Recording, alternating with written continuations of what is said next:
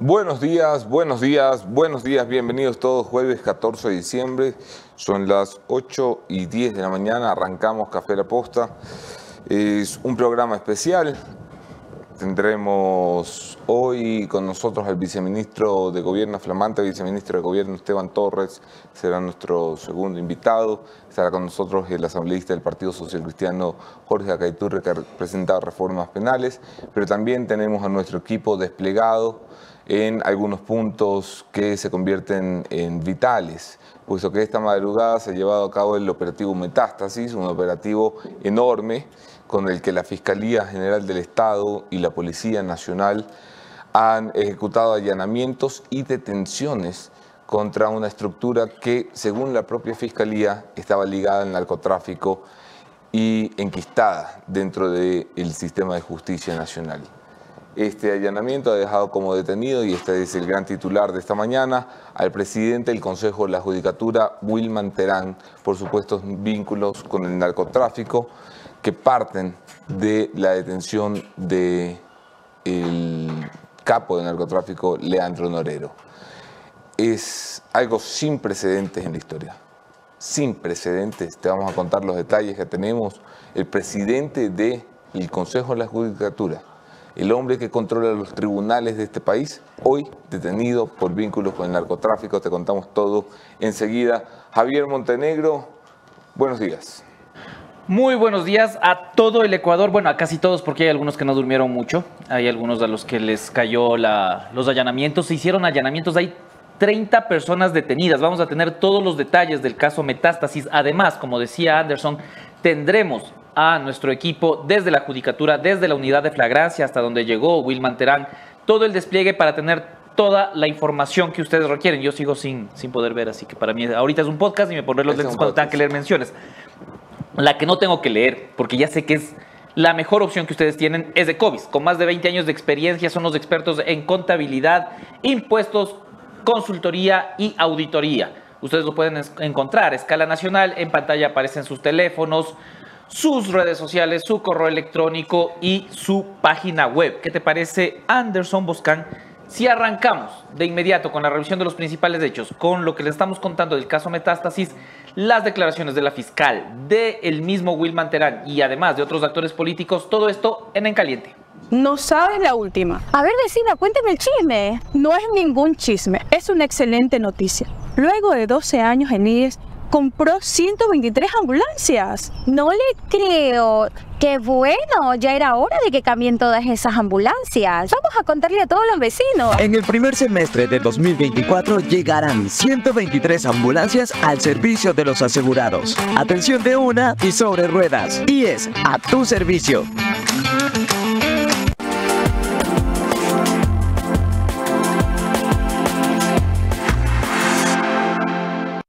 Gracias a las personas que se siguen sumando a esta transmisión. El canal de Café La Posta tiene 122 mil suscriptores solo de este programa.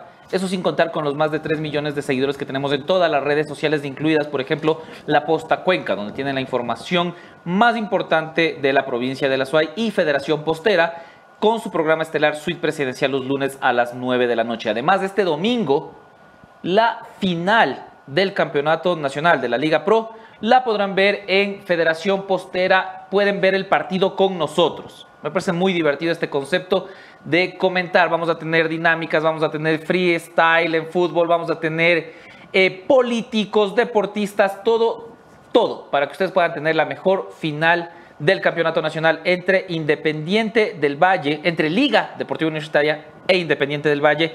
Aquí tenemos al único o quizás al hincha más ilustre que tiene Independiente del Valle. Así que espero que estés pendiente de la final en Federación Postera. Sí, es la primera vez que veo una final de fútbol del Campeonato Nacional, así que estaré seguramente atento el 17 a ver si Luis Eduardo se pone a llorar eh, porque Independiente del Valle quede campeón. Algo deberían apostar. El hincha de la liga contra el hincha del Independiente, los socios fundadores de la aposta. Algo deberían apostar. Vimos, vimos juntos el partido. ¿ah? ¿Ah? Vimos juntos el partido, sin peleas. Sin... Pero esa era la final 1. Esta es la final, finalísima. Final, finalísima. Final, final, corte final. Exactamente. Ok. Buenos días, Vic Marañón, soy el primero, dice, saludos desde Durán para Miguel Brito. Buenos días, llegó y que sí lee los comentarios, aquí estoy, Magali Pozo. Magali, siempre te saludo, qué, qué Eh, Tú mal. ni siquiera lees. Tú- Ah, ahorita soy- no, ahorita no. Yo soy Anderson, ¿ya? No soy Moni. Ahorita es un podcast para mí. Bienvenidos al podcast Café La Posta. Buenos días, María Belén Zambrano. Buenos días, pedí mi libro por WhatsApp. Espero que me lo puedan enviar a Riobamba. Por supuesto que sí, llega a todo el Ecuador, querida María Belén. Eh, les tienen que haber comentado cuando hicieron el pedido que nos tengan un poquito de paciencia. Estamos demorando entre 24 y 48 horas en ponerlo en la puerta de la casa de las personas que lo han comprado. Esto debido a la gran cantidad de eh, solicitudes que hemos recibido en tan solo 72 horas. Es un verdadero honor para nosotros decir que estamos cerca de agotar la primera edición de mil ejemplares en tan solo 72 horas. Es, es un honor, de verdad es un honor. Somos, ya hablaremos de esto, pero somos número uno en la tienda de Apple, número 24 o 25 en la tienda de Amazon. Es impresionante esto para nosotros, de verdad, muchísimas gracias. Eh, buenos días todos. eh, buenos días a todos. El general Arauz decía la verdad, eh, dice Carlos Flores. No sé a qué se refiere exactamente o qué habrá dicho recientemente el general Arauz. Lo voy a escuchar y te comento. Gabriela Dávalos, buenos días madrugadores. Shirley, buenos días desde California. Buenos días desde New Jersey, USA, dice Enrique Cornejo. Eh, quiero saber cómo puedo tener un libro autografiado por Anderson y Moni. He pedido ya que me pasen cómo podemos hacer para enviarle al extranjero con costo de envío. Espero hoy tener esos eh, precios y ver si es posible, pero la gente tampoco vamos a hacer algo que sea excesivamente costoso para la gente. Hola, buen día, saludos, dice Carla Campoverde. Buenos días, cada día más temprano, dice Nancy C. Ahora sí, viene el chito, dice Ángel Vidal. Hola, hola, un gran saludo desde Caña en República Dominicana, está Karen Loaiza. Un saludo a la Moni, la Moni te envía saludos de vuelta. Karen, eh, ojalá que pueda eh, alcanzar a acompañarnos esta mañana, tenía algunas obligaciones pendientes. Buen día, Wilman Terán, dice Gabriela Dávalos. ¿Por qué es así? ¿Por qué, ¿Por qué chachi? Eh, si tengo ebook, ¿me pueden ayudar con la firma electrónica? Oye, qué gran idea, ¿no? Claro. Vamos a poner la firma electrónica. Eh, bu- buenos días, Karina García Hinojosa. Eh, la metástasis, corran, correístas, corran, dice Marcos Escandón. El libro está genial, dice Karina García. Muchísimas gracias, querida Karina. Saludos, estimados Anderson y Moni, dice Luis Coloma. Excelente su labor como periodistas. Eh, hola, Baby Torres, me cae bien el viceministro. Bueno, eh, voy a estar atento a los comentarios y empezamos de una porque tenemos muchísimo. Sí, solo recordar que todos estos comentarios acaban de llegar gracias a Kaiser Asesores de Seguros con más de 25 años de experiencia. Ellos son los encargados de, para mí, para que tú puedas estar comentando, chateando, dando like, compartiendo esta transmisión. Ellos se encargan de cuidar tu patrimonio, tu vida y tu salud con oficinas en cinco ciudades del Ecuador. Ellos están, ahora sí ya no puedo ver. Quito Están Ambato, en- Riobamba. Exacto, Quito, Guaranda, Ambato, Guayaquil. Riobamba, Guaranda y Guayaquil. No podía ver. Ahí es. Ahí está. Pero bueno, ah, me, me gusta Pero la... te puedes quedar así como que estás chuchaqui. Parece. Tú que eres abstemio. Ajá. Ayer me decían eso. De ley está ebrio. No. Está chuchaqui, No, sí, no. no me acuerdo cómo es El una- único que no está chuchaqui nunca es, es don Javier Montenegro. Pero bueno, avancemos ya, como les decía, vamos a revisar los principales hechos y lo que arrancó la jornada fue en la madrugada este video de Diana Salazar. Vamos a buscar el video con audio de Diana Salazar. Este es un video donde anuncia un mega operativo llamado Metástasis, que es un gran nombre. Yo no sé quién pone los nombres en Fiscalía, pero es bueno. Es bueno, es, Es bueno. bueno. Y aparte este tiene hasta diseño, la A, la S, tienen colores, es... El 13 de diciembre, el 12 más 1 de diciembre, a las 21 horas y algo, un juez de la República ordenó la detención de Wilman Terán, de Wilman Terán, presidente del Consejo de la Judicatura. La judicatura en este país es ese organismo que administra la justicia. Debería de encargarse de comprar el papel higiénico y multar a los que llegan tarde Ah, claro. básicamente. Pero se le ha dado un poder inusitado en este país para que además decida eh, sobre los jueces sanciones que sirven para presionar a los jueces para tomar decisiones. ¿Cuál es la teoría de fiscalía? Que a través del Consejo de la Judicatura se ordenó a los jueces favorecer el narcotráfico y eso era por vínculos entre Wilman Terán, muchos jueces, muchos abogados con el narco. Vamos a escuchar. Hoy, en coordinación con el eje investigativo de la Policía Nacional, hemos concluido con éxito un operativo a escala nacional. Podemos decir que el más grande en la historia contra la corrupción y el narcotráfico. Más de 75 allanamientos, alrededor de 30 investigados y más de 900 personas, entre equipos fiscales con sus equipos tácticos y unidades especiales de la Policía Nacional, desplegadas en todo el país contra la delincuencia. A raíz de la investigación de la muerte de Leandro Norero se desprendieron indicios de una estructura criminal incrustada en todos los niveles del Estado y vinculada directamente al narcotráfico. El caso denominado Metástasis investiga el presunto delito de delincuencia organizada, en el que se evidencia la profunda descomposición estructural que campea en el país. En ese contexto, en las siguientes horas, formularé cargos contra un ex juez de la Corte Nacional de Justicia, ahora presidente del Consejo de la Judicatura, un ex funcionario de la Corte Nacional de Justicia, que actualmente se desempeña como director provincial en la misma Judicatura. Además, a funcionarios de Cortes Provinciales de Justicia, del Consejo de la Judicatura de Guayas, Cotopaxi, Santo Domingo de los Áchilas y Manabí, de la Fiscalía de Guayas y Santo Domingo de los Áchilas, de la Policía Nacional, incluido un ex general, de personal del SNAI de abogados en libre ejercicio y de líderes de la estructura criminal, quienes contaban con dinero obtenido de actividades ilegales y ubicaban a funcionarios corruptos que llevaban sus procesos para obtener ventajas indebidas en un sistema consumido por el cáncer de la corrupción. Es sin precedentes. Sí. No hay algo parecido. Lo que dice la, la fiscal es cierto, no es por primera vez en la historia se despliega un operativo de esta magnitud con estos alcances. Lo que me parece gracioso, Anderson, antes de ponernos serios, es que el actual presidente del Consejo de la Judicatura, Wilman T., o sea, si ya sabes que es el presidente del Consejo de la Déjalo, Judicatura. le gusta eso, le gusta eso. A ver, eh, ¿tenemos reacción de Wilman Terán cuando lo detienen? Exactamente, ahora vamos a ver el video de eh, la reacción. Y Vamos el- a revisar el material que tenemos porque parece que lo han enviado sin audio, pero eh, la cosa es que Javier Montenegro sí escucha, no lee. Exacto. Oye, Sí. hay un comentario que quiero destacar porque es un halago y un insulto a la vez. Alexa dice, Javi Montenegro, has tenido ojos de hermosos, aunque el toque intelectual también se te ve genial. Uno dice, qué bien.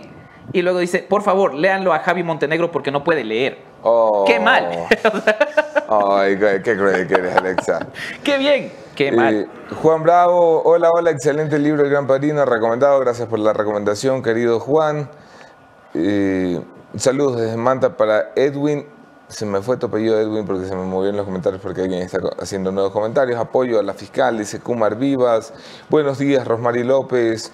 Buenos días, Gustavo Morocho Íñiguez. Días, muchachos. Buenos días, Walter Doylet. Buenos días desde New Jersey para Dani Silva. Buenos días a todos los que están conectados. Programa especial. Han detenido a Wilman Terán, presidente de la Judicatura. Esta madrugada, por conexiones, presuntas conexiones con el narcotráfico, la Fiscalía le formulará cargos. Esto no tiene precedentes. Y esto, ¿se acuerdan que hace unos cuantos días el embajador Fitzpatrick hablaba de un sistema de justicia penetrado por el narcotráfico? Bueno, tenemos años hablando de esto. Años. ¿Saben cuándo empieza la mortandad en este país? Cuando a un señor director del SNAI, bajo la administración de María Paula Romo, hermano del comandante general Patricio Carrillo, después candidato a la Asamblea, el señor Mario Carrillo, se le ocurre llenar un montón de papelitos que permitían la liberación del entonces máximo líder de los choneros, y uno de los narcotraficantes más importantes que tuvo este país, alias Rasquiña. ¿Ok? Eh, se me fue su nombre, Zambrano, el apellido. José Luis Zambrano. Cuando lo liberan a Zambrano, fue la primera vez que este país vio cómo el Estado operaba en favor de una persona acusada de narcotráfico. Tuvo el SNAI, la policía, el Ministerio de Gobierno, nadie apeló, nadie hizo escándalo, no, no, no, lo dejaron ir. Hubo allí una decisión judicial que le permitió salir de la prisión. y se estrenó un sistema putrefacto con el que luego se beneficiaría alias Junior de asesinado, con el que luego se intentaría beneficiar alias Fito, que sigue en prisión, con el que luego se beneficiaría el líder de los Lobos, con el que luego se beneficiaría el líder... Y todas las bandas delincuenciales de este país pudieron encontrar jueces que simplemente ordenaban su prelibertad. Jueces que, con el perdón de la hora, pero se limpiaban con la constitución y la ley. Jueces que le decidieron servir al narcotráfico. Lo que está diciendo ahora Diana Salazar es que esto no era una casualidad. Y aquí muchas veces se le imputó a Wilman Terán. Recuerdo su primera entrevista aquí, hace seis, siete meses, fue justo después de la liberación de un capo, en el que el señor Terán decía, pero yo qué puedo hacer? Y lo recuerdo porque el invitado que le siguió a Wilman Terán fue el doctor Rafael Ollarte. Claro. Decía, ¿cómo que qué puede ser? Cuando son casos políticos, se va en persona el presidente de la judicatura a poner una queja contra el juez. Y cuando son juicios de narcotráfico, aquí no pasaba nada. La fiscalía nos dice hoy que no pasaba nada porque eran parte de una estructura dedicada a favorecer el narcotráfico. Vamos con las declaraciones de Wilman Terán lo que tengan que decir. Gracias, doctor. La orden está firmada, está emitida el día 13 de diciembre del año 2023 a las 21 horas con 27 minutos en el expediente número 17721-2023-0077G. Mi doctor, con lo que ya es de su conocimiento, eh, permítame presentarme, soy el sargento Andino Andino Estuardo Enrique, perteneciente a la UCAP, ¿sí? este, con lo que ya es de su conocimiento que le acabo de dar lectura a la doctorita, cargo de fiscalía, sí, eh, debo indicarle que usted... Sargento, ¿me repite su nombre? Andino Andino Estuardo Enrique. Sargento Andino, lo escucho. Sí, le voy a hacer la lectura de sus derechos constitucionales estipulados en el artículo 77, numeral 3 y 4 de la República del Ecuador, sí, en los cuales indican que tiene derecho a un abogado, tiene derecho a una llamada telefónica, para que eh, usted comunique a uno de sus familiares de lo que se está eh, dando. Esas eran las primeras declaraciones. Luego dio otras Yo declaraciones de flagrancia. Su tono ¿no? de voz eh, Sí. Ajá. afectadito. Sí. Sí. Es lo que eh, también decían los periodistas que estuvieron en el lugar. Eh, se encontró una botella de licor, el, el olor era también de licor, pero se nota un poco en, en su forma en de su hablar. pronunciación, ¿no? Tiene declaraciones después que las vamos a ver en unos instantes dentro o llegando a la unidad de flagrancia. eh, ahí también se puede evidenciar un poco esto. Y mientras tanto podemos pasar algunas de las imágenes de lo que fue este eh, operativo que, como les decimos, contó con 900 funcionarios entre policías, fiscales, Espera, espera. jueces. Eh, Esta es y la- foto para la historia, ¿no? Mira la sonrisa de Diana Salazar. es foto para la historia de la fiscal general, que además... que acompañó personalmente, ¿ah? Sí, sí, había una larga pugna. Eh, vamos a hacer un, un remember, veamos las fotos y luego hacemos el remember. Aquí estaba para los caramelos. Los, los sueltos. Sí, así, que tienes fajo de billetes de ciencia, aquí sueltito. Eh, la detención propia de Wilman Terán, eh, que tendrá buenos estudios, pero esa pared de mármol sí está como exageradita. Poco criollo, ¿no? Y hay, hay caray. L. ¿Y, Ay, ¿y esto? ¿Y esta rosa? estas armas? ¿Y esto en casa de quién fue? ¿Fue esto fue en casa de Terán?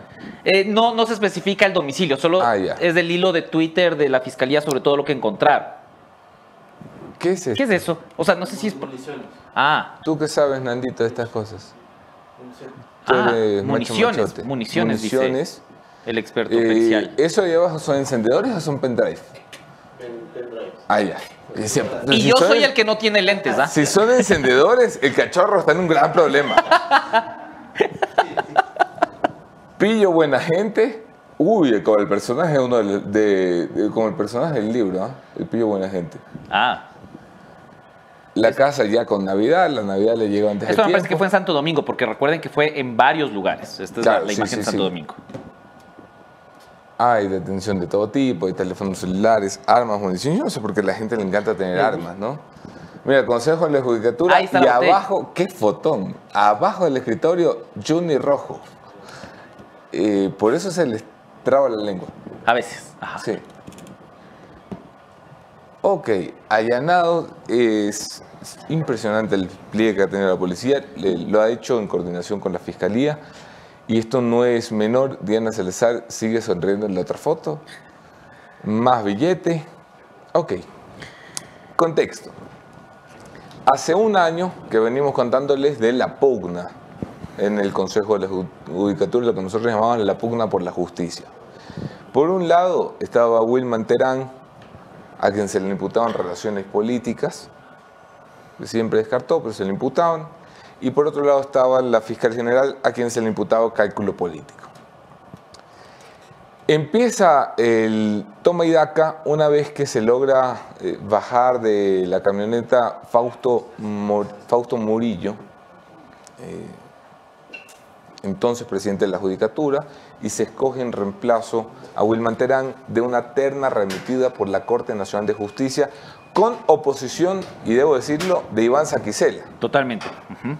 ¿ok? Iván Saquicela quiso en tres oportunidades poner un presidente de la Corte Nacional de Justicia como es su derecho constitucional, porque el presidente de la Corte Nacional de Justicia es el que pone el presidente de la Judicatura, su representante, como representante de la función judicial. Y le hicieron alboroto y la política le dijo, no, pon a alguien que apruebe el pleno. Ese alguien se llama Wilman Terán. Una vez que lo pone, empieza la pugna con la Fiscalía General ellos en sus primeras movidas intentan una destitución timorata contra Diana Salazar. Timorata porque la fiscal estaba en el exterior y dice, oigan, si van a hacer esto, avísenme para caerles en delito flagrante. Se hacen pipí en los pantalones, se dan marcha atrás y empieza una pugna larga y tormentosa en la que unos eh, acusaban de corruptos a otros y bueno, así hemos estado un año. ¿Quién va ganando la batalla? Pues parece que Diana Salazar. que Ah, ahorita acaba ¿no? de meter un gol. Sí, o sea, en esto ya es pugna, jaque mate. Sí. Sí, jaque mate. Porque había procesos, ¿no? Había uno por obstrucción de justicia, casi todos, y no todos, excepto un integrante del Consejo de la Judicatura, tienen procesos eh, legales. Hay juicios eh, políticos en marcha también. Todo el escenario estaba complicado, pero una detención por estas características es, es gravísimo, ¿no? Tenemos las declaraciones de Wilman Terán al llegar a la unidad de flagrancia. Vamos con eso. Vamos. limita a mantener diálogos particulares. Por lo tanto, tampoco voy a quebrar esa objetividad y voy a demostrar su subjetividad, señora fiscal. Que sepa el país, tal vez será un plan de aquellos directivos de canales.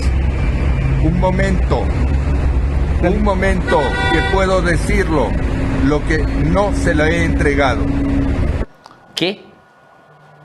Eh, el Johnny Rojo no te deja vocalizar bien. Pero si yo entiendo bien, no soy experto en leer gente que ha tomado Johnny Rojo. Pero si entiendo bien, Terán está amenazando a la fiscal. Parece. Hay que tener un par de pelotas para estar preso, estar detenido y hacerte el macho con la fiscal general. Y lo que le está diciendo es muy sutil.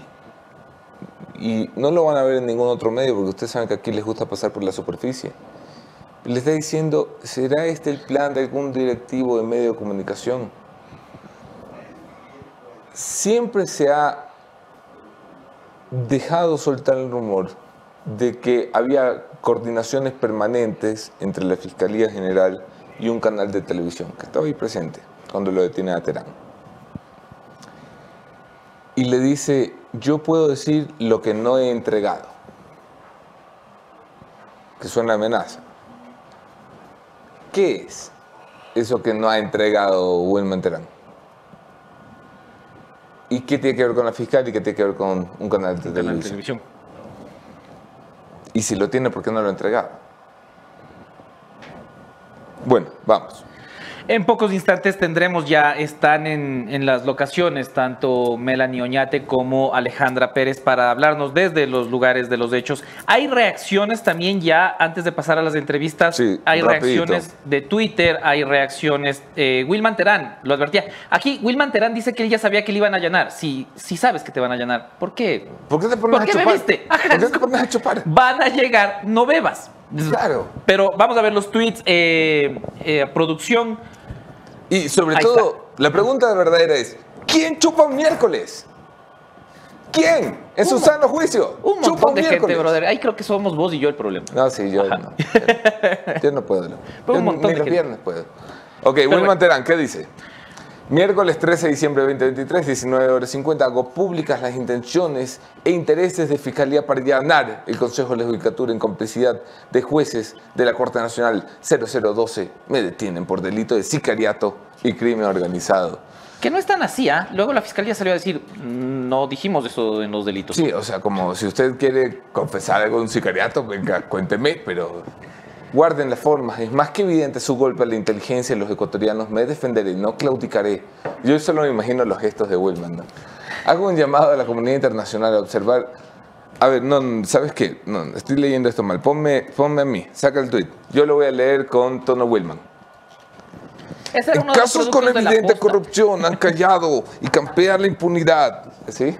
sí. Aunque no quiero burlar de nadie, lo siento. Pero es que yo siempre he admirado la capacidad del señor Terán de hacer estos gestos. Hay esa famosa entrevista de Coavisa con 40 gestos de Wilman Terán. Y han saqueado al país y callan. Tan amigo soy de un tal Norero que cuando fui juez le negué un habeas corpus, hice justicia. ¿Qué más se van a inventar? dice Wilman Terán, quien asegura haberle negado un habeas corpus a Norero. No lo acusan de eso, lo acusan de haber favorecido a través de otros funcionarios a estructuras criminales derivadas de Norero. Ok, Algo similar, por Habló- esa misma línea, eh, dijo eh, el expresidente Rafael Correa, hablando también de el tema de delincuencia, de delincuencia y sicariato, a lo que la fiscalía respondió con un comunicado diciendo que era falso. Rafa salió a defender a Terán, ya Sí. marcó territorio, se está bronqueando con la ministra de Gobierno, y lo vamos a ver. Y Rafa ha dicho que eh, esto es parte del, Ahí del está. plan de la fiscal, la persecución de Diana Salazar, detenidos por sicariato, delincuencia organizada, el presidente del Consejo de la Judicatura, en, en exclamación, cada día un escándalo de la fiscal sobrepasa a otro. ¿Hasta cuándo aguantaremos esto? Pregunta Rafael Correa, que también ayer anunciaba un mega operativo, ¿no? Sí, ya estaba al tanto, todavía tiene gente dentro de... Y es de los que le sale, porque por lo general suele decir, va a pasar tal cosa y, no pasa. y ya sí. no pasa. Pero Esta al año sí le sale. Sí, le salió La bien. pregunta es, eh, ¿cómo, puede, ¿cómo puede molestarnos una acción de estas? ¿Hasta cuándo estas acciones? Pues para eso está la fiscalía, ¿no? Sí, no, no, no. Y tú puedes tener eh, tu corazoncito con una persona, puedes tener eh, un... Rafael tiene derecho a pensar que la fiscal es lo que él quiera pensar. Es parte del derecho de la vida. Es más, tú puedes pensar que Wilman Terán es un gran presidente de la judicatura, si quieres, que no es. Lo que no puedes hacer es cuando detienen a una persona por narcotráfico, en el operativo policial más grande de la historia, relacionando al narcotráfico con la justicia, salir a defenderlo sin saber ni siquiera de qué se lo acusa. Todavía no sabemos ni por dónde va la formulación de cargos. ¿Cómo puedes tomar posturas como político? ¿Cómo? Lo que hay que hacer es apoyar el trabajo de las instituciones que rara vez en este país actúan y las pocas veces que actúan no me jodan que salimos a lanzarles piedras. Decía la ministra de Gobierno. Sí, Mónica también tenemos Palencia. la declaración de eh, Mónica Palencia, ministra de Gobierno, es uno de los tweets también que están eh, dentro de la información que mandamos. Ella aplaudía la labor de la Fiscalía, destacaba el trabajo para hacer justicia. No sé si lo tenemos por ahí. O- Buscando, ok. Ya, ojalá lo encuentre. Solo contarles que siguen los allanamientos, ¿no? Eh, continúan hasta esta hora. La fiscalía acaba de mandar una actualización. Están en Riobamba actualmente, entonces sigue el trabajo de la fiscalía. Ahí Por eso está. normalmente tenemos 5.000 conectados, hoy hay 4.829 porque hay algo más de ciento y pico que no se han conectado porque están ocupados. Y son 900 los que estaban en el proceso, si no sería más, pero como no pueden estar conectados porque están allanando, entonces. Dijo Mónica Valencia, ministra de Gobierno, aplaudo el trabajo de investigación de la policía, la articulación con Fiscalía General del Estado, de la policía y el trabajo de la Fiscalía General del Estado. Toma postura clara en favor de el trabajo de las instituciones, que para mí es el único camino posible en este caso. La declaración de Diana Salazar, el video completo también habla de eso, ¿no? De que se hizo una articulación previa, de que se informó para eh, trabajar de manera conjunta con eh, el Ejecutivo también y eh, llevar a cabo este operativo. Respondió a este tuit Rafael. Ese es el, ajá, se está, Juan José Albán va a buscar la respuesta de de Rafael Correa al tuit de la ministra de Gobierno y además hoy, en pocos minutos, aquí estará el viceministro Esteban Torres para hablar también de las reacciones que tenga. También preguntaremos reacciones de la Asamblea con nuestro próximo invitado y en pocos instantes las salidas en vivo desde la Judicatura y desde la unidad de flagrancias. Hasta tanto, yo tengo que comentarles que se viene la segunda edición del programa ejecutivo de juntas directivas realizado por la Asociación Ecuatoriana de Miembros de Directorio. Si ya eres parte de un directorio o eres un alto ejecutivo y quieres profesionalizar tu experiencia en gobierno corporativo, en estrategia, este es el evento para ti. En pantalla van a aparecer los teléfonos para que puedas inscribirte en el programa que arranca en enero y se extenderá hasta marzo del próximo año. 40 horas de preparación, de formación para que seas el alto ejecutivo más pro de la patria. Maravilloso. Y ya que estoy en eso, voy a aprovechar para decirles que llegó la nueva Fotón Tunland G7 2024. ¡Fotón! Un carrazo. Fotón es un carrazo. Yo no hago una mención tan, tan chévere como la de la, la Dome. La Dome ha dicho que no le para bola a la gente que no anda en Fotón, ¿no? sí, exacto. que si quieres que te paren bola, compra una Fotón. Pero está en 23.990 Nunca antes se habían vendido tantas Fotón en el Ecuador. Es, es que es un consejazo. ¿Quieres que te paren bola? Fotón. Y ahí está. Así que ya saben, recomendado por Doménica Vivanco, si quieren que te paren bola, fotón. Certificado por Vivanca, certificado. Rafael Correa decía, en respuesta a la ministra de Gobierno, mal, ministra, mal. Hay una coma de más. Rafa, te lo, a veces me pasa a mí que pongo comas de más. Mal, ministra, mal. No sabe de lo que está hablando.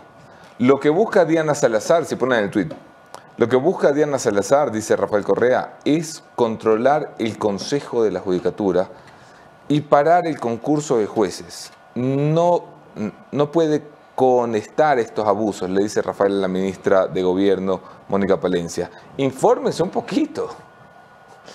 O sea, la, única que sabía de verdad cuántos policías había que mover, le va a decir, infórmese un poquito. Y él, y él habla de sicariato en el, en el delito. ¿Será esto pregunta, ¿será esto un detonante que ponga a prueba la luna de miel? Totalmente. Puede ser, ¿no? Ayer hablábamos precisamente de la luna de miel. Bueno, hemos hablado con todos los asambleístas que han venido cómo va esta luna de miel con el. Sí, es lo único de lo que hablamos, de hecho.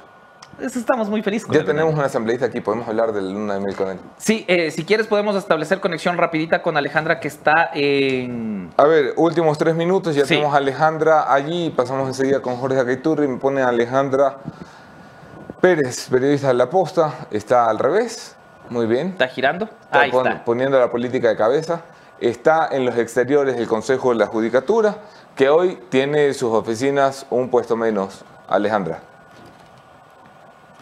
Hola amigos de Café La Posta, espero que me escuchen súper bien. Eh, como dijo Anderson, ahorita estoy afuera del Consejo de la Judicatura. Este fue uno de, los edificios que, se, que fueron allanados por la Fiscalía General del Estado.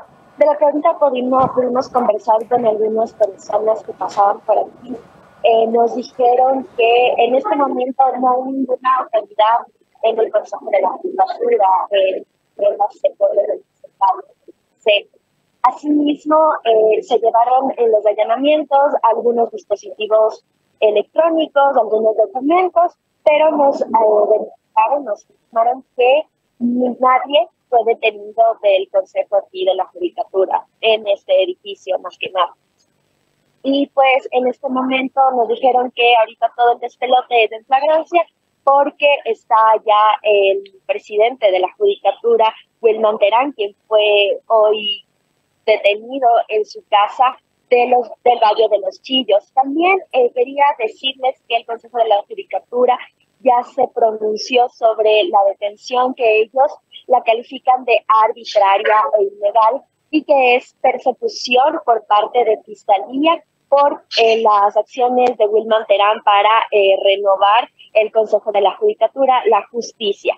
También eh, pues dijeron que están al pendiente, al pendiente de lo que pasa con el doctor Terán y veremos más adelante eh, si es que le formulan cargos porque ya conocemos también que el juez de la Corte Nacional, Felipe Córdoba, tiene en sus manos este caso y fijará audiencia en las próximas horas para procesar a Wilman Terán y los demás detenidos, que son alrededor de 30, y otro de las caritas conocidas es el exdirector del SNAI, Pablo Ramírez, quien también fue detenido en esta madrugada. Y si tenemos más datos, más información, les estaremos adelantando aquí en Café La Posta o en las demás redes de La Posta. Estamos en contacto. Gracias. Gracias Alejandra Pérez por el completo reporte desde las 5 y 30 de la mañana, la pobre Alejandra eh, poniéndose en marcha. Eh, quédate por allí, averigua qué está sucediendo y volvemos contigo seguro antes de que acabe el programa. Desde el lugar de los hechos, ese lugar fue allanado esta madrugada al Consejo de la Judicatura. Un golpe a la justicia corrupta del Ecuador. Vamos a pasar ahora sí a las entrevistas. Antes de pasar a las entrevistas, solo recordarles que ustedes pueden encontrar el regalo ideal para Navidad, todo lo que realmente quieren tus seres queridos está en Indie. Tienen productos originales y personalizados. Míralo todo en www.indie.com.es. Envíos gratis y de paso te regalan un 15% con el código Indie Navidad. Ya saben dónde comprar sus regalos y con esto vamos a pasar a las entrevistas en Café La Posta.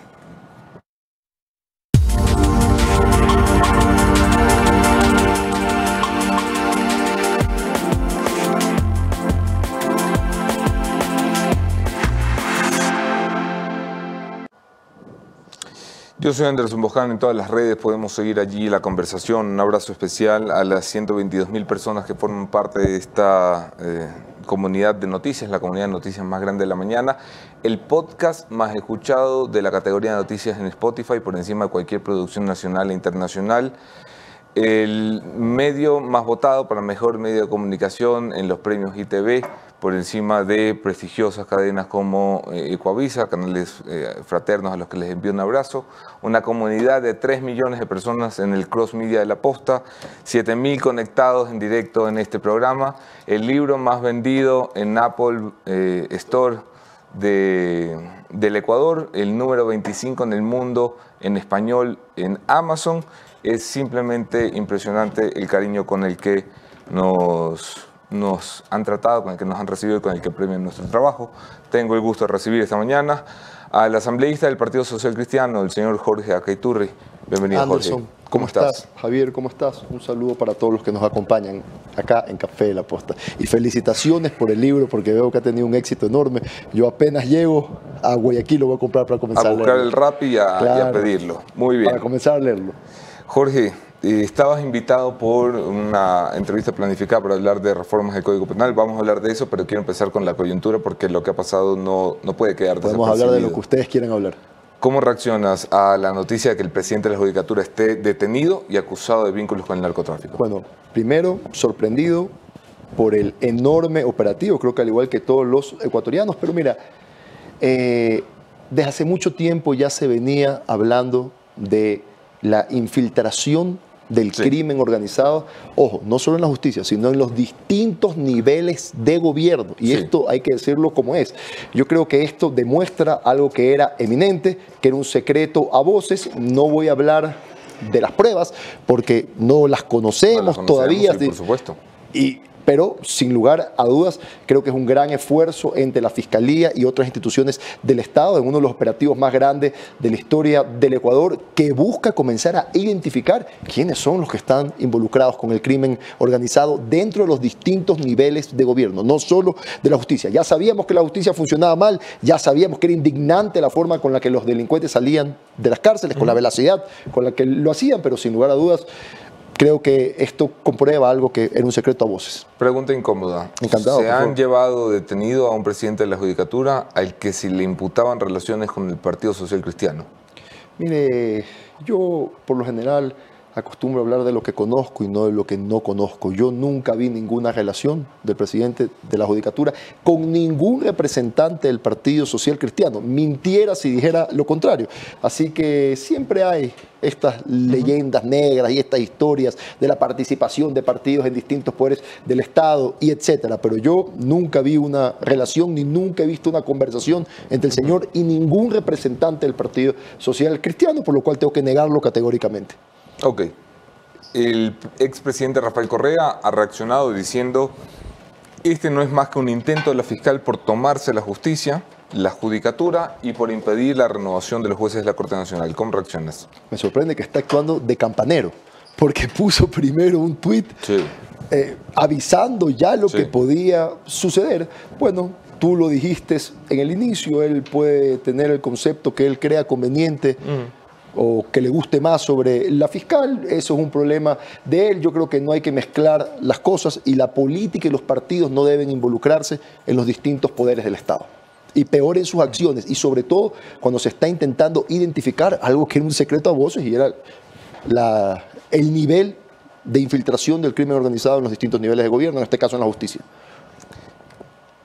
¿Qué puede, qué debe, qué va a hacer la Asamblea Nacional al margen de esto, no pueden participar dentro de una operación judicial, pero pueden reaccionar al problema del fondo. El problema del fondo es el narcotráfico ha tocado las fibras del Estado ecuatoriano. Mira, yo he presentado hace pocos días una reforma al COIP. Nosotros al inicio lo dijimos, hay temas que son fundamentales y son los que la gente demanda y por eso nos ha dado su confianza para que los representemos en la Asamblea Nacional. La inseguridad era uno, dentro de eso lo que tú hablas, la reactivación económica y por supuesto la recuperación de los servicios públicos destrozados en el gobierno de Lazo. Mira, en esta reforma al COIP se contemplan varias cosas y los jueces van a tener la oportunidad de tipificar con claridad aquellos agravantes que se enmarcan en los nuevos delitos que existen el día de, hoy. Nosotros hemos buscado endurecer las leyes, aumentado las sentencias y tipificamos nuevos tipos de delitos. Por ejemplo, la vacuna. En el caso de la vacuna se la hace por medios digitales y tecnológicos. Homicidios. Pregunta. Muchos se organizan desde las cárceles. La vacuna es una extorsión. ¿No está ya tipificado como extorsión? A ver, nosotros buscamos tipificarlo. Sí, es una extorsión, pero los mecanismos no están clarificados. Y como tú sabes, en el Ecuador siempre queda toda la interpretación. Y por eso es que echa la ley, echa la trampa y los criminales salen con indignante velocidad. Pero más que eso, también en el caso del secuestro extorsivo y la vacuna, eliminamos el procedimiento abreviado. Y en el caso de esto que acabo de nombrar, estos delitos, más homicidio, sicariato, secuestro extorsivo y femicidio, los beneficios penitenciarios. Nada de que régimen abierto, semiabierto, dos por uno, que son las argucias legales que utilizan los delincuentes para salir con indignante velocidad de las cárceles. y permíteme aquí. Eso. Sí, profundizar encantado. Eh, lo que estás proponiendo en la reforma es que se acaben las preventas, o sea, que se acabe la posibilidad. terminaron los beneficios penitenciarios para los delincuentes y en bases agravantes que estamos clarificando y tipificando, los jueces van a tener herramientas para sentenciar y ojo, en base a los mismos también se aumentan las penas. Y permíteme acá decir algo, porque también tocamos el tema de la asociación ilícita y el crimen organizado. No, te me desvíes todavía, tenlo ahí, tenlo ahí pendiente, porque eh, esto es importantísimo. Uno de los grandes conflictos, de hecho, la detención de Terán es porque según la Fiscalía, él y una red dentro de la justicia operaban para darle prebendas libertarias a, a, los condenados. Muchas de estas decisiones judiciales no tienen sustento eh, legal, sino constitucional. Es decir, no necesitan que la ley les diga si puede o no, porque se amparan en una lectura aberrante de la Constitución ecuatoriana para decir que el señor pues tiene dolor de ojo y que por salud hay que darle una vía corpus. Bueno, mira, hace... ¿Cómo se arregla eso? Hace unas semanas hubo una sentencia de la Corte Constitucional... Limitando, sí. Limitando estos temas. Nosotros hemos aumentado algunos delitos, los hemos adaptado a las nuevas modalidades que utilizan los delincuentes el día de hoy, pero creo que eso ya es un precedente para lo que estamos planteando. Y mira, que en el caso de el crimen organizado y la asociación ilícita, para aquellos malos funcionarios que hayan caído en eso, en nuestra reforma está que no puedan ser nunca más funcionarios públicos. Con esto buscamos sanciones ejemplares, pero también darle herramientas a los jueces para que puedan sentenciar de forma contundente a los delincuentes. Y vamos en la línea de lo que el Partido Social Cristiano siempre le ha propuesto a la nación, que es la mano dura contra la delincuencia. Y también cumplimos los compromisos que hicimos en la campaña de enfrentar con frontalidad al crimen organizado y a la delincuencia. ¿Y es posible que encuentres eh, negativas dentro de la Asamblea al proyecto? Mira, de, lo que se lo que ha, de lo que se ha hablado con distintas bancadas, la Ajá. gran mayoría lo apoyan. Siempre van a haber personas que discrepen con Sí, algo. Yo digo que el diálogo y las discrepancias son fundamentales para el buen funcionamiento de una sociedad democrática. De ahí nacen las ideas que solucionan los grandes problemas de la humanidad y bienvenido sea. Y por supuesto que, nos- que nosotros estamos abiertos a ese diálogo y a fortalecerlo vía debate, pero como concepto, el momento que vive el país en materia de inseguridad, de delincuencia y la infiltración del crimen organizado, que lo estamos viendo en los distintos niveles de gobierno, es tan grande que tenemos que actuar y para eso tenemos que entregar las herramientas legales necesarias para que los jueces puedan sentenciar y por supuesto, nosotros tenemos también el rol de fiscalizar a aquellos malos jueces que no han cumplido teniendo las herramientas para hacerlo. Voy a pasar la palabra al editor en jefe de La Posta, el señor Javier Montenegro, que es ese señor ciego que está allá sin... Espérate, me pongo gafas para ver. Sí, lo veo que viene con gafas Rey, van a las 9 de la mañana y dice que no chupa los miércoles. Sí, no, entonces no, yo no, no. tengo ahí ya. Ay, eh, algo no- es congruente. Sí, no es congruente. Algo no cuadra. Algo no cuadra. Jorge, ¿cómo estás? Gracias por atender Javier, esta... un placer. Gracias por atender esta entrevista. ¿Qué sigue ahora? Desde la Asamblea se puede hacer algo, desde la sociedad se puede hacer algo cuando un Consejo de la Judicatura tiene en estos momentos a su presidente detenido en la unidad de flagrancias esperando ser eh, juzgado. Bueno, yo creo que ante las pruebas que tienen que presentarlas, eh, y a pesar de que la ciudadanía está harta, porque en verdad está harta de los juicios políticos y etcétera, y lo que quieren es que trabajemos en materia de inseguridad, reactivación económica y recuperación de los servicios públicos, lo que cabe es analizar las pruebas y comenzar de inmediato un juicio político. No nos olvidemos que la Asamblea tiene competencias de control político, no jurisdi- jurisdiccional. Entonces yo creo que ese debería ser el siguiente paso después de revisar las pruebas. El, el proceso de juicio político estaba en marcha, de hecho, ya Sí. se estaba hablando de este. Pero también hay otros procesos de juicio político y un poco para abarcar la gestión de la Asamblea en otras áreas. El juicio político, por ejemplo, para Fernando Santos Alvite no prosperó en la comisión. A ver, yo creo que hubo un mal procedimiento parlamentario. ¿Por qué? Porque ¿qué dice la LOEF? Que los juicios deben tratarse y sustanciarse de forma cronológica. Y el juicio del señor Alvite no era el primero que tenían que tocar. Ahora veo que se han reunido, hay un pronunciamiento de la Procuraduría de la Asamblea que ha permitido que se archiven juicios cuando en la LOEF en ningún momento dice eso. Pronunciamiento va en el sentido de como no hay interpelante y todavía no había informe, se podía archivar. Yo no he visto en la LOEF eso, creo que se incumplió el procedimiento parlamentario, lo lógico era que la comisión haga un informe, ese informe lo envíe al Pleno para que el Pleno decida cuáles se archivan y cuáles tienen que continuar. Y en este caso, en los que continuaban, designar quiénes van a ser los interpelantes y la Secretaría General de la Asamblea comunicarle a la comisión para que pueda comunicarle a los enjuiciados. Ese era el procedimiento. Yo creo que no ha sido un buen procedimiento parlamentario el que ha hecho la comisión. Ahora tendrán que hacer una resolución que digan que efectivamente los juicios se van a tratar de forma cronológica. Los acontecimientos de esta madrugada, a tu criterio, Jorge, fortalecen a la figura de la fiscal de cara a un juicio político que está liderando o que está empezando eh, la Revolución Ciudadana en la Asamblea Nacional. A ver, vamos a ser claros y frontales. Claro que fortalece la credibilidad de la fiscal general de la nación, ya que ante, digámoslo así, ante el silencio de muchos, ella ha actuado, y en este caso actuó de forma contundente. Ahora hay que revisar las pruebas con las que ha actuado, ¿no? que es lo que todavía no conocemos. Sin embargo, nosotros lo hemos dicho públicamente, creemos que las 14 causales que argumentan el juicio son interpretativas, no creemos que hay elementos de juicio para llamar a juicio político a la fiscal y por lo cual estamos en contra. Finalmente, para, para poder pasar, avanzar, tenemos ya otra conexión desde la unidad de flagrancias donde está Wilman Terán. te consulto sobre la reforma tributaria. El Partido Social Cristiano ha sido abierto a apoyar el proyecto de Daniel Novoa. Pasó por el primer debate. ¿Qué se viene eh, y qué observaciones, qué cambios debería hacerse a este proyecto que está por aprobarse? Nosotros creemos que en lo de fondo la reforma es positiva en materia de incentivos a la generación de empleo y de atracción de inversiones.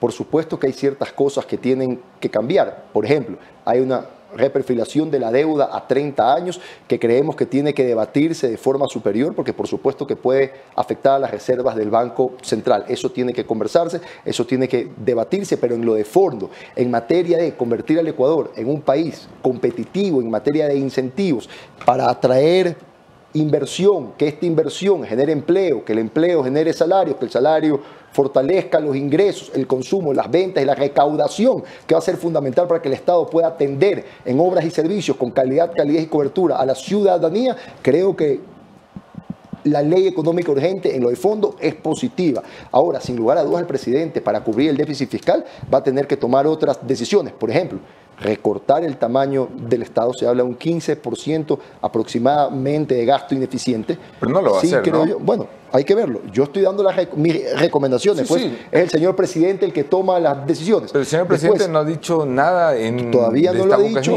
Yo imagino que lo está analizando y planificando. Después, la renegociación de la deuda externa, sobre todo aquella adquirida en malos tramos, creo yo que va a ser fundamental y algo que el país le tiene miedo a hablarlo y tocarlo, pero hay que hablarlo porque no puede continuar. De forma ordenada y planificada la focalización de los subsidios para que ésta no afecte los bolsillos de los más pobres ni de aquellos sectores de la economía que los necesitan para poder ser competitivos, porque ese es el concepto de un subsidio, aliviar el bolsillo de los más pobres y, colaborar con aquellos sectores de la economía que lo necesitan para poder ser competitivos. Jorge, déjame terminar volviendo a la política. 20 días de gobierno, 21 eh, días hoy de gobierno. ¿Hay alguna señal que te dé esperanza? ¿Hay alguna señal que te preocupe? Bueno, veo yo que el operativo que se ha hecho en la madrugada ha sido en coordinación con el Ministerio de Gobierno veo que están planificando sin apurarse, que yo sé que la gente demanda agilidad, pero muchas veces actuar de forma apresurada, y hablo en materia económica, hace que los gobiernos cometan errores. Yo creo que el presidente se está tomando su tiempo y analizando cuáles son las mejores opciones que tienen para reactivar la economía ecuatoriana y para cubrir el déficit fiscal. Y sin lugar a dudas, esta colaboración entre distintas entidades del Estado para el operativo de ayer e identificar la infiltración del crimen organizado en los distintos niveles de gobierno ya es una señal importante de que el gobierno tiene la voluntad de luchar contra el crimen organizado. Entonces, ¿Algo yo que creo te preocupe? ¿Qué? ¿Algo que te preocupe, que no te haya gustado de los primeros 21 eh, días? Mira, es muy poco tiempo. Yo no soy de las ¿Qué personas... de miel tan romántica que no, están viviendo? No, no, mira, ya comenzó con las suspicacias y la luna de miel. Mira, Oye, ¿y en yo energía? digo siempre algo, Javier. Escúchame, en otros países cuando, por ejemplo, Estados Unidos, demócratas y republicanos, se sientan a dialogar para encontrar consenso y soluciones a los problemas que tiene la nación, todos aplaudimos. Acá nos sentamos a, buscar consensos, a encontrar los problemas que tiene la nación para encontrar gobernabilidad y ya comienza con la suspicacia y la crítica. Esto lo hemos hablado mil veces, Anderson, por favor. Y tú sabes, y tú sabes que un acuerdo de gobernabilidad es fundamental para no que el país salga lo sé, sino que lo impulsé. Eh, bromas aparte, ¿te parece que lo de hoy, la detención de Wilman Terán, con la reacción que veo del correísmo, puede poner en riesgo esa que, que yo le llamo cariñosamente luna de miel? Yo creo la que en la vida uno tiene que ser coherente entre lo que piensa, lo que dice, lo que siente y lo que hace. Y sí, el expresidente Correa dice públicamente que él no interfiere en las otras funciones del Estado, entonces ahora no tiene por qué hacerlo. Y aquellas conversaciones y diálogos que se dan para encontrarle gobernabilidad a la nación y encontrar acuerdos para que el país pueda funcionar bien, no tendrían por qué dañarse por algo que tiene que ver con otras funciones del Estado, sobre todo que está buscando identificar la infiltración del crimen organizado en los distintos niveles de gobierno. Listo. Así de claro. Cerramos con eso. Jorge Anderson, Riturri, como siempre, siempre un, placer enorme. Javier, gracias y por supuesto un mensaje final para todos. Yo sé que vivimos momentos tremendamente duros, pero cuando los caminos se ponen duros, los duros se ponen en el camino y es momento de que 17 millones de ecuatorianos nos pongamos en el camino de las crisis que nos aqueja y salgamos adelante. Así que muchas gracias por la entrevista, Anderson. Gracias nuevamente, Javi. Así es, agradecemos al asambleísta Jorge Acaiturri por su entrevista, hablando un poco del suceso del día. Sí, la, convocatoria, el pedido de entrevista tenía otro tema central. Sin embargo, lo sucedido en la madrugada ha movido todo la opinión, tanto de la asamblea, en pocos instantes también del gobierno. Yo solo para recordarles también, antes de pasar con esto, que el IES ofrece 123 modernas ambulancias equipadas para 2024. Esto para el beneficio de los más de 3 millones de afiliados que tiene el Instituto Ecuatoriano de Seguridad Social a escala nacional. Así que son buenas noticias. Esperemos que 2024 sea un mejor año para la salud del país. Y complementar nada más, ya que viene alguien de Ambato, solo decirles que la Curtiduría Tunguragua es la ah, empresa de producción de cuero más pro del país, la única que tiene una planta de tratamiento de aguas residuales y certificación internacional LWG, lo que garantiza su responsabilidad ética y compromiso con el medio ambiente. Recuerda que la Curtiduría Tunguragua trabaja con materiales sustentables y sostenibles. Tenemos a Melanie ya, eh, Melanie Oniate, desde eh, la unidad de flagrancias, donde permanece Wilman Terán. No sé si pasamos con ella. una conexión con Melanie Ñate. Melanie, buenos días. Melania. Amigas de la Posta, estamos desde la unidad de flagrancia, en donde esta mañana trajeron hasta aquí a Wilman Terán, el presidente del Consejo de la Judicatura, y a 29 personas más por un operativo que se realizó desde ayer en la noche hasta la madrugada de hoy, el operativo Metamorfosis. Recordemos que aquí ya está el presidente de la Judicatura, llegó más o menos alrededor de las 5 de la mañana, 5 y 10 por ahí, y pues aquí se le vieron todos sus credenciales, además eh, pues hicieron su respectiva ficha eh, médica y él pasó, aquí también hay un alto resguardo policial, también se han dado varios de comunicación y están llegando de a poco varios de los jueces que han sido detenidos y que los traen hasta acá para la respectiva audiencia. Recuerdo, recordemos que en este operativo que se realizó, pues eh, varias personas ya, como les he dicho, del Consejo de la Judicatura también han resultado detenidas, entre ellas Pablo Ramírez, que fue jefe de inteligencia del gobierno de Guillermo Lazo y director de el SNAI. Además, eh, eh, Wilman Terán, al momento de su eh, captura, al momento de su, eh, al momento en que lo detuvieron, no se encontraba en su domicilio. En su, en su domicilio después encontraron 25 mil dólares en billetes de 100 dólares y 20 dólares, además de laptops y documentos. Recordemos además que la fiscal general del estado, Diana Salazar, ya se ha pronunciado sobre esto. Ella ayer mismo colgó un video en, sus, en su cuenta de ex diciendo qué es lo que pasaba. Ella nos contaba aquí que era un operativo que lo habían realizado para atacar a todas las raíces, en donde supuestamente ya el narcotráfico está tomando en las raíces del Estado. Recordemos que este operativo ya ha eh, tenido a 30 personas ya detenidas, en donde se han utilizado más de 900 operativos entre jefes de policía, entre equipos tácticos y todo. Al momento aún se están realizando allanamientos. La, eh, Dirección Provincial del Consejo de la Judicatura de Chimborazo aún está siendo allanada eh, por la Policía Nacional y también por la Fiscalía. Pues aquí está Wilman Terán, algunos jueces, eh, al momento estamos esperando que lleguen más personas que han sido detenidas gracias a este operativo que se realizó desde la noche de ayer hasta la madrugada de hoy. Y pues ahora solo tenemos que esperar porque eh, Felipe Córdoba, este juez de la Corte Constitucional, es quien tiene ya en sus manos el caso y que después ya pondrá hora para la audiencia en contra de Wilman Terán y en contra de las 29 personas más que han sido detenidas gracias a este operativo de la Fiscalía. Él se mantiene aquí en la unidad de flagrancia. Nosotros estaremos informándoles qué es lo que pasa, un poquito de todo lo que ha sucedido desde ayer en la noche hasta hoy en la mañana con este caso que sin duda nos levantó a todos. Hasta ahí en la redacción estamos todos eh, desde la mañana súper levantados. Y pues nada más que contarles que se han allanado más de inmuebles privados, inmuebles públicos, como les contaba, la unidad de flagrancia también en Santo Domingo fue allanada y eh, aquí el panorama en esa unidad de flagrancia es eh, con alto resguardo policial, varios medios de comunicación y aquí nos quedaremos esperando a ver quién eh, más puede salir y quién nos puede decir quién está dentro o también podemos ver quién va llegando. Entonces, eso es lo que yo les puedo comentar desde esta unidad de flagrancia. Es Melanie Añate para la posta. Gracias, Melania, o Melanie, porque es feminista. Gracias, querida Melanie. Eh, gran trabajo y gran despliegue desde las 5.30 de la mañana, nuestro equipo dando vueltas por allí. Ni Wilman Terán se paró tan temprano. me Estaba queda- ocupado, Wilman Wilman Terán. ya estaba parado desde las 12 del día, Claro. desde las 12 de la noche.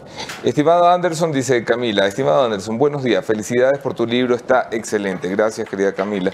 Si es posible, envíame un saludo de cumpleaños para mi hija Camila Angeline Llanes Pesantes, que hoy cumple 13 años. Felicidades, querida Camila Llanes Pesantes. Un beso y un abrazo y felices 13 años. Disfruta mucho esa etapa maravillosa de la vida. Ok, vamos a ir directo estamos aquí con nuestro segundo entrevistado, es el señor flamante viceministro de gobierno. Eh, yo creo que uno de los políticos eh, de mayor valía de este país, además de ser un buen amigo, hablo de Esteban Torres. Felicidades por la designación, Esteban. Eh, guardadito te lo tenías, ¿no? Ah. Guardadito te lo tenías. Sí, así Me dice, no te puedo contar, no te puedo contar. me dice. Que estuvimos en el lanzamiento del libro, ¿no? Además te felicito por el libro. Empecé a leer un poco, no he tenido tiempo, pero espectacular. Empezaste a leer un poco y luego, pum, viceministro de gobierno. Eh, gracias por haber estado. Oye, déjame empezar con, eh, con la coyuntura. Eh, Un operativo que tiene el presidente del Consejo de la Judicatura. Tú además el viceministro eres abogado. Esto es muy simbólico, es muy poderoso el mensaje que está mandando la Fiscalía, la Policía, el Gobierno Nacional que ha coordinado con la Fiscalía este operativo. ¿Cómo reaccionan ustedes a la acción de Diana Salazar? Bueno, a la expectativa de que se desarrolle en derecho todo este proceso, sin persecución a nadie, sin injusticias contra nadie, pero con la contundencia de que el gobierno nacional, al que a muchos han acusado estos días de ser parco en algunos temas, eh, apoya este tipo de decisiones siempre y cuando sean enmarcadas dentro de la ley. Así que yo sería más bien prudente en ver el desenlace, pero lo que te puedo decir es que eh, son acciones contundentes que se van dando en 15 días de, de- de gobierno, si hablamos de Días los días- laborables. Así es, que también es poco tiempo, por eso Sí, sí, claro. las críticas que son bienvenidas también son un poco tempranas, porque la cosa está empezando. Muy tempranas. Sí, sí, muy, muy tempranas. He visto un par de entrevistas de colegas en televisión que digo, ojalá hubieran entrevistado así a los que tenían dos años en el poder. Sí. Eh, sobre todo una entrevista que vi hace poco. La ministra ha celebrado, la ministra de Gobierno, eh, Mónica Valencia, ha celebrado la coordinación y la investigación. Hasta ahí. Y ha recibido una respuesta del expresidente Rafael Correa diciendo, ministro, usted no puede contestar esto. Diana Salazar se quiere tomar la justicia. ¿Hay respuesta para eso? A ver, yo creo que la, si la ministra ha recibido eso, ella será la que responda. Lo que te puedo decir es como, que como hay dos carteras a su cargo, fundamentalmente digamos que hubo una comunicación por el tema de interior, porque está policía como tal. En gobierno no tiene nada que ver con la acción de fiscalía, es una acción autónoma, pero por supuesto en todo aquello que haya que colaborar, habrá esa colaboración para que brille sobre todo justicia, verdad eh, y una transparencia que se requiere en muchísimos ámbitos del país, empezando por justicia, justamente. Eres amigo del presidente de la República y, y desde que empezó nos preguntamos si ibas a entrar de frente en el gobierno. ¿Cómo se dio esa conversación que te pidió el presidente Novoa? Bueno, yo estaba ayudándole en algunos temas Sí, externamente, externamente. pero se hizo importante ya eh, entrar, digamos, formalmente al gobierno para apoyar eh, la tarea que me han encomendado, ¿no? que es el tema gobierno, gobernabilidad, relación con eh, diferentes instituciones del Estado, que además por mi estilo de ser política, que yo soy respetuoso, yo soy frontal, soy directo. Pero jamás eh, insultas a nadie personalmente. Jamás insulto, jamás eh, eh, ataco, salvo que haya sido vilmente atacado antes, pero yo creo que ese es el estilo también que el gobierno quiere inaugurar, que es diálogo, apertura, respeto a las diferencias, pero sobre todo eh, poder aglutinar en pro de un país en una situación muy complicada los esfuerzos políticos que estén, eh, por ejemplo, en la Asamblea o en otros ¿Te estamentos. pidió algo en específico? O sea, cuídame la mayoría o aprobemos tantas leyes o a- a- algo a- que no sea tan etéreo como la A ver, gobernabilidad. Evidentemente hay un objetivo inmediato que es la aprobación de la ley económica Sí. en la Asamblea, que debería darse en estos días. en donde espero además que haya apertura de todas las bancadas. Entiendo que han habido posturas de que no se va a votar por la ley. Mi trabajo justamente es abrir ese diálogo eh, y hacer entender que la ley no solo es buena, que va a ayudar a muchos jóvenes, sino que además es un primer momento político del gobierno que no vale la pena tampoco eh, obstaculizar por obstaculizar. Así que sí, esa es una primera tarea, aparte de otras puntuales también en estos días. Sobre la relación con otras funciones de Estado, venimos de un momento en el que el presidente Lazo había roto relaciones con la Fiscalía, con la Corte Nacional, con el Consejo Nacional Electoral, con la Asamblea Nacional. Metas urgentes en relación a las relaciones con otras funciones. Mantener la cordialidad y el respeto con el resto de funciones, eh, dándoles la importancia que se merecen eh, sin aquí querer imponer nada. Evidentemente el gobierno tiene que llevar su agenda de gobierno y política adelante, pero a diferencia quizás de lo que había pasado antes, aquí no van a haber ni telefonazos, ni órdenes, ni un maltrato también, como sucedió con algunos funcionarios. Eh, te podría incluso dar el ejemplo de la propia Corte Constitucional a la que le daban eh, órdenes pensando que así se hacían las cosas. Entonces, ese estilo de gobierno se quiere inaugurar. Por supuesto, sabiendo que si hay diferencias que son insalvables, también el gobierno tiene todo el derecho de, llevar a cabo lo que cree. ¿Te encargaron la consulta popular? Es parte de los temas también, por supuesto, de gobierno. Eh, yo siempre soy amigo de menos preguntas, pero buenas y contundentes. Pero Se habla de más de 12, ¿no? ¿Ah? Se habla de más de 12. Sería de 12, pero tienen que ser claras, podrían ser incluso menos pero lo importante es que sirva para algo. Es decir, aquí en este país se ha mal utilizado la consulta popular, por ejemplo, para ratificar. Para baños de popularidad, sí. Y lo que pasó con el último gobierno, que fue una equivocación de tiempo, de preguntas, de enfoque, le llevó a un despeñadero político que sin duda este gobierno no eh, lo quiere vivir. Y por eso la, pregunta tiene, la, la, consulta tiene que ser útil, las preguntas tienen que ser útiles, no preguntas de adornos, no preguntas de engaño, como también nos ha pasado en las últimas consultas populares. ¿no? Le paso la palabra al editor en jefe de la posta, el señor Javier Montenegro. Esteban, eh, gracias por atender esta entrevista. Algunas inquietudes, eh, tú fuiste parte de las reuniones en seguridad al inicio del gobierno de Daniel Novoa, eh, todavía sin ser viceministro, y nosotros teníamos una inquietud, la comentábamos en el programa, me parece que el martes. El Ministerio de Defensa, el actual ministro de Defensa, genera confianza dentro de eh, los generales, dentro de del Comando Conjunto de las Fuerzas Armadas, debido a que su formación no está vinculada desde el sector militar, sin decir que no pueda ser un civil ministro de Defensa, pero ¿Tú crees que esta relación tiene futuro o más bien algunos cuestionamientos? Porque hemos recibido eso desde algunos generales, ¿no? La negativa un poco a, la figura del ministro de Defensa. A ver, yo tengo plena confianza en el ministro de Defensa, le he conocido, sé la contundencia con la que quiere llevar a cabo su gestión. Es lógico, evidentemente, que cuando el perfil del ministro es civil, entre eh, ciertos eh, militares hay cuestionamientos en un principio. Por eso lo normal es que el viceministro, en cambio, sea eh, militar o esté eh, en la fuerza pública.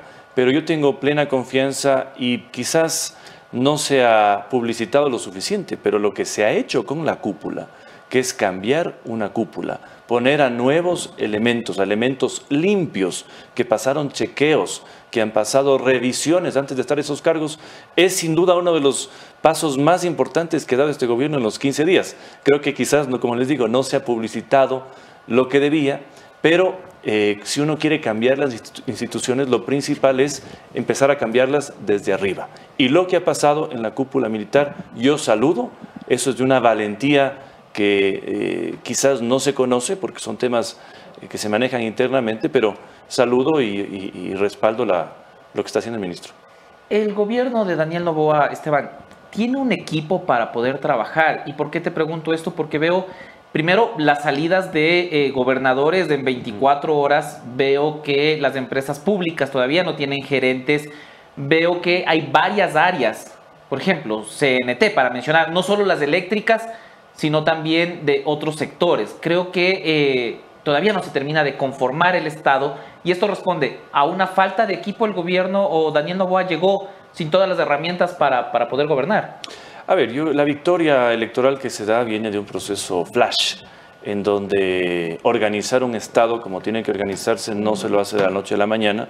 El presidente se toma el tiempo, revisa los perfiles, no quiere equivocarse. A veces hay equivocaciones y eso es normal y lógico, pero se tienen que enmendar. Eso ha pasado en algunas gobernaciones, pero justamente mi entrada al gobierno eh, es para apuntalar esa gestión eh, que tiene que además hacerse a nivel nacional para que las autoridades tengan una lógica, tengan eh, un trabajo mancomunado y por supuesto en sincronización con lo que se espera desde el gobierno. Entonces es lógico, evidentemente, eh, aquí no es que había un partido con muchísimos cuadros, pero eh, se están estructurando las cosas poco a poco. Como digo, si uno ve los días laborables, estamos hablando de 15 días laborables del gobierno, las críticas yo creo que son bienvenidas, nadie las va a dejar de lado, pero son 15 días, ¿no? Y yo creo que lo, que, lo que venga eh, lo vamos a ir viendo en los próximos días o incluso semanas. Eh, yo sé que no es del área específica de tu viceministerio, pero sí me gustaría saber un poco tu criterio sobre una de las que nosotros hemos dicho en este espacio, puede ser la pata más floja del gobierno de Daniel Novoa, de un gobierno nuevo, como tú dices, y se trata del sector energético. ¿Por qué? Porque eh, entendemos que la situación es difícil, pero los apagones pasan de dos a tres horas eh, no se cumple el ofrecimiento de no tener apagones desde el 15 de diciembre hasta el 31 de enero, sino que se aumenta una hora. Y luego también tenemos eh, en el sector petrolero varias novedades. El gerente recién nombrado este martes o este lunes ya se da de baja el contrato de eh, el concurso para la contratación del campo Amistad, la adjudicación del campo Amistad para ser exactos, sin mayores eh, estudios previos, es decir, en 48 horas bajarse un concurso de esta magnitud que nos iba a generar soluciones energéticas es, es, por demás novedoso. Además de la llegada a Petroecuador, por ejemplo, de la procuradora de eh, la empresa pública, de personas que ya trabajaron muy de cerca, por ejemplo, de Jorge Glass. El sector energético, ¿no te llama la atención? ¿No crees que es como que la pata más floja actualmente del gobierno? A ver, la situación a nivel energético es muy complicada.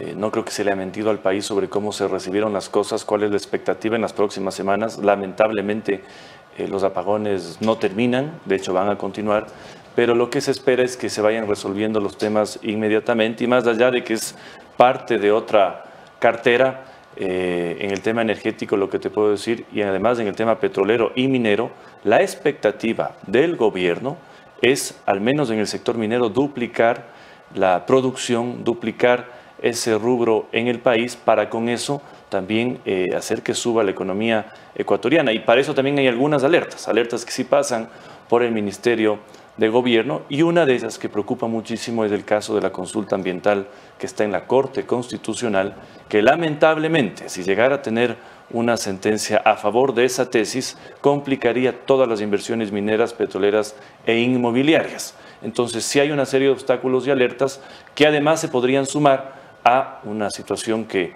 eh, es feo decirlo, pero se hereda directamente del otro gobierno, pero eso no significa que se justifique eh, lo que está pasando y por eso yo espero que quienes están a cargo de esas carteras ejecuten lo que tengan que hacer. Finalmente, eh, solo para, para, concluir con este tema que creo que ya ha sido eh, tocado hasta la saciedad dentro del gobierno nacional, el capítulo de Verónica Abad como vicepresidenta ahora en Israel está superado o desde el Ministerio de Gobierno se pensarán en más funciones, más actividades para la vicepresidenta que ha sido muy abierta a criticar la decisión del gobierno nacional en cuanto a enviarla, en cuanto al acuerdo con la Revolución Ciudadana y otros episodios que ella ha sido muy abiertamente crítica.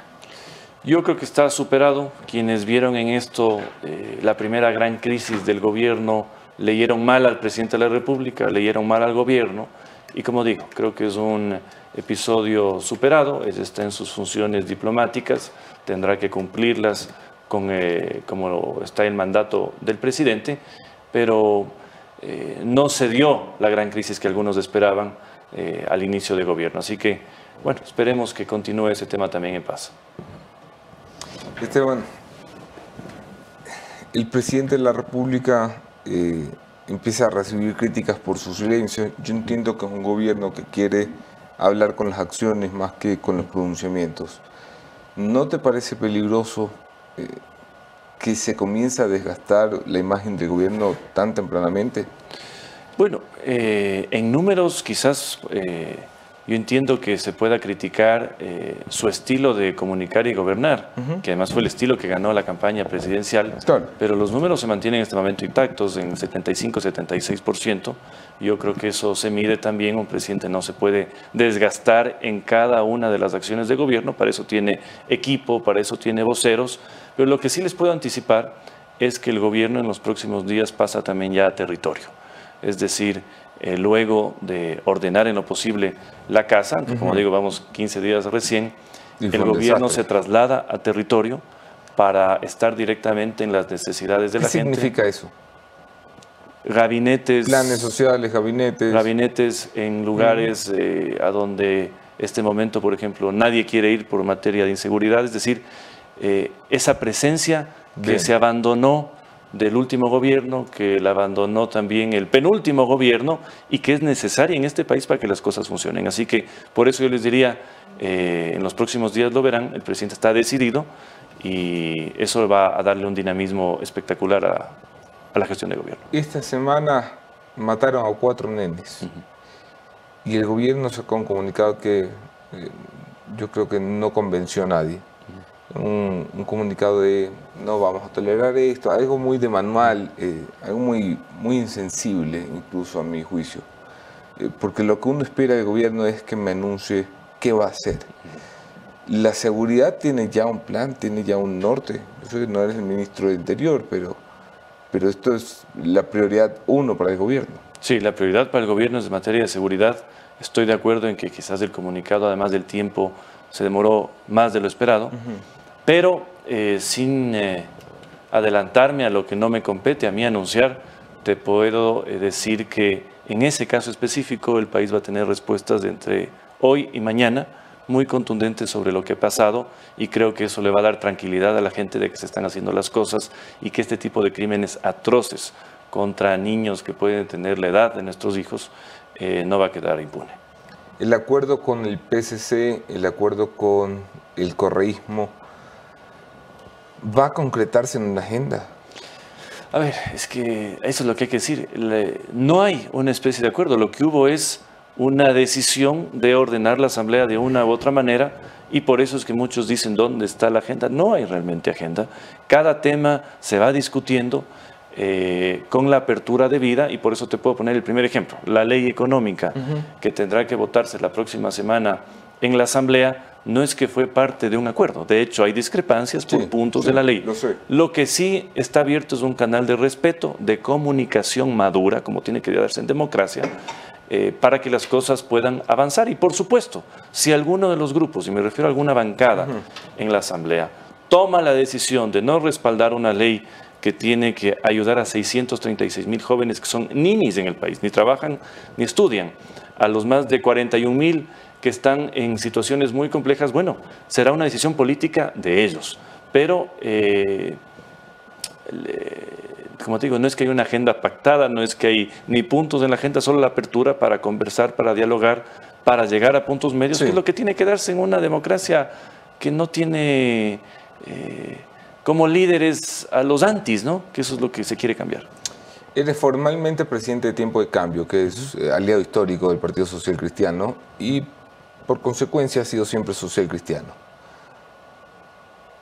Hoy estás en el gobierno y entiendo que ha habido un comunicado del partido deseándote éxito, pero diciendo, allá él, esto no tiene nada que ver con el partido. Ejerces el cargo eh, en el que tienes que lograr, por ejemplo, acuerdos con el social cristianismo, puntuales. ¿Qué tan complicados para ti ya en materia personal? ¿Cómo lo tomó Jaime Nebot? Eh, muy bien, yo por respeto le comuniqué a él, yo tengo una buena relación, además le admiro y he aprendido muchísimo de él porque estuve, como cuando estuve de jefe de bancada, eh, coordinábamos permanentemente todo, así que la relación es muy buena.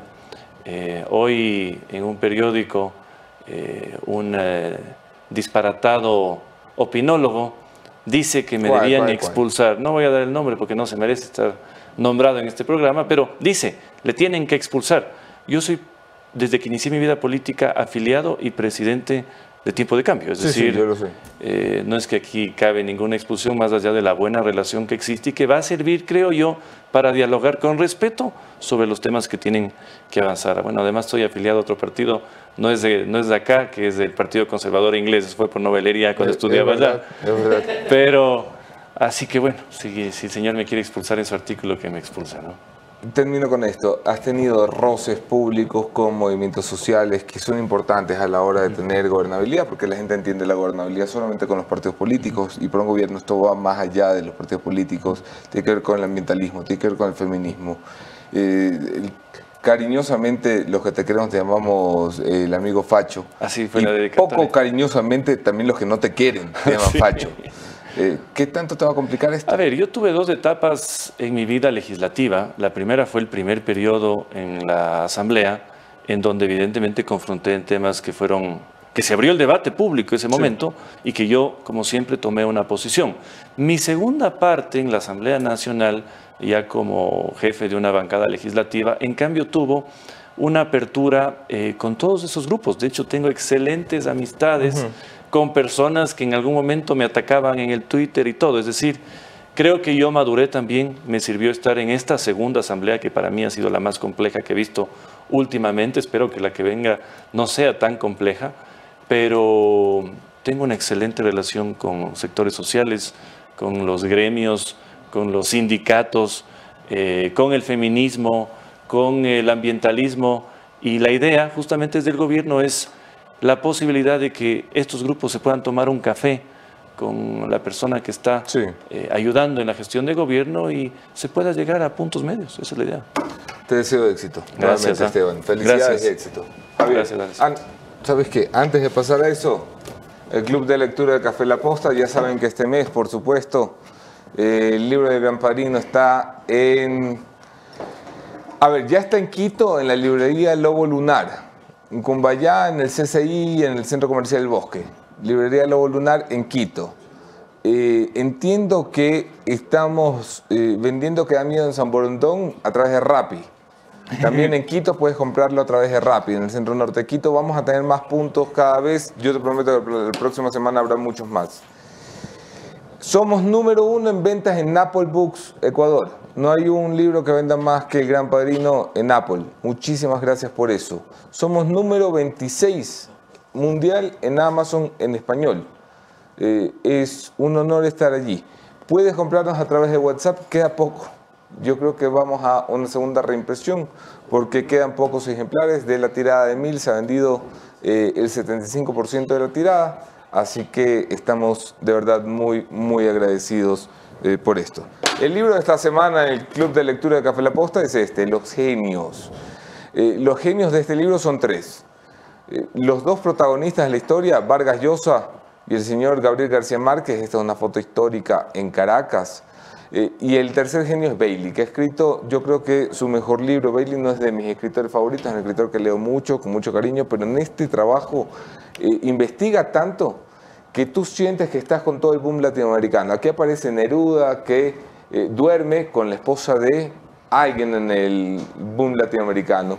Y es la historia de cómo los hermanazos, como se llamaban eh, por las palabras cariñosas de García Márquez, eh, el señor Márquez, el señor Vargas Llosa, se encuentran en México, Vargas Llosa le da un puñete al señor Márquez, García Márquez, y le dice, esto es por lo que le hiciste a Patricia, Patricia Llosa, la prima y esposa de Mario Vargas Llosa. ¿Por qué se pelearon los que luego serían premios Nobel de literatura? Bueno, Márquez ya lo era. ¿Pero por qué se pelearon? ¿Qué pasó? Esto te lo cuenta Jaime Bailey. ¿Qué pasó en esa habitación de hotel donde estuvieron eh, Patricia Llosa y Gabriel García Márquez? Imaginación fantástica la de Bailey para recrear con además mucha cercanía, mucho detalle. Aquí hay mucho detalle de Vargas Llosa que si tú empezaste a leerlo con eh, sus primeros trabajos, con eh, La ciudad de los perros, con los jefes, en fin, con cualquiera de estos, vas a encontrar el pasado de ese tormentoso militar, conquistador eh, del señor Vargas Llosa y vas a encontrar también la genialidad del espíritu vivarachero de García Márquez, una novela que no tiene desperdicio recomendada. ¿ah?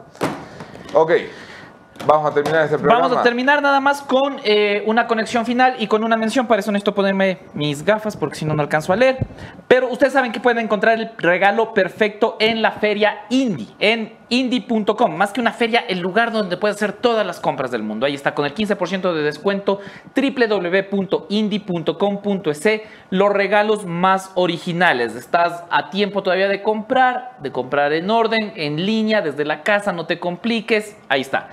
Indie es tu solución. Vamos a establecer una conexión final con eh, Melanie No. Oñate eh, y con Alejandra. ¿Están, No, me están ahí? di- ¿Están me han dicho que no. No, pero la, la Ale me dijo, tengo información. Ah, ya. Ok, con Alejandra Pérez sí. A ver, conectamos rápidamente con Alejandra Pérez. Y muy rápidamente, porque creo que en este país se va la luz todavía. Sí, ya mismo. Hola amigas, seguimos aquí en el Consejo de la Judicatura. Pudimos hablar con unas personas que están más al tanto de este tema de Wilma Terán y nos acaban eh, de confirmar que las actividades en, la, en el Consejo de la Judicatura, pero en general las actividades de justicia se mantienen con normalidad. Eh, no se han detenido eh, ningún proceso judicial ni ningún servicio judicial que necesite la ciudadanía. Todo eso está abierto. Unos detalles que nos dieron sobre los allanamientos, eh, que bueno, el equipo del doctor Terán está muy preocupado, es que el doctor Terán no, no fue parte, no, no vio el allanamiento, no vio mientras allanaban su, su, su casa y no pudo ver eh, las cosas que le pudieron llevar. Esto les da un poco de temor que se haya plantado información, se haya plantado evidencia dentro de la casa y también eh, pues reclamaban el accionar de la justicia que habrían entrado en la habitación del hijo menor de edad de Vilma Terán y también le habían quitado el celular a otra de las hijas de Vilma Terán. Esto eh, el equipo del, del de la Judicatura rechaza enormemente. También, eh, obviamente, nos confirmaron que Wilman Terán no está preso, él está retenido para que comparezca a una audiencia de formulación de cargos y no está privado de la libertad. Eh, sin embargo, eh, hasta el momento no le han indicado a qué hora será la audiencia de formulación de cargos, pero el doctor Terán eh, podrá estar retenido solo 24 horas. Si es que hasta ese momento no le han formulado cargos, no hay enjuiciamiento, él tendrá que ser eh, liberado de, la, de donde está y seguir sus actividades eh, normalmente. Y pues eso es lo que les podemos informar hasta el momento. Más detalles en la posta, ahí les vamos a dar todo el. Alejandra Pérez, gracias Alejandra, confirmando que no se han detenido los servicios en el sistema de justicia, lo que se ha detenido es el presidente de- del sistema de justicia. Pero funciona sin él. Funcionaba mal con él, Sí, funciona sí, sí. igual sin él. 38 órdenes de detención, nos confirma nuestro equipo, Moni Velázquez, Doménica y Banco. 29 detenidos de los 38 que tienen que ser pillados. Ahí Vamos a estar informando todo el día de esto. Es muy temprano para pronunciarnos. En conclu, yo ya me he pronunciado personalmente en respaldo a estas acciones de la justicia. Mañana este tema en profundidad. Javier Montenegro, su servidor Anderson Boscán, gracias por acompañarnos. En la descripción de este video los links para adquirir el libro Gran Padrino, versión física, versión ebook.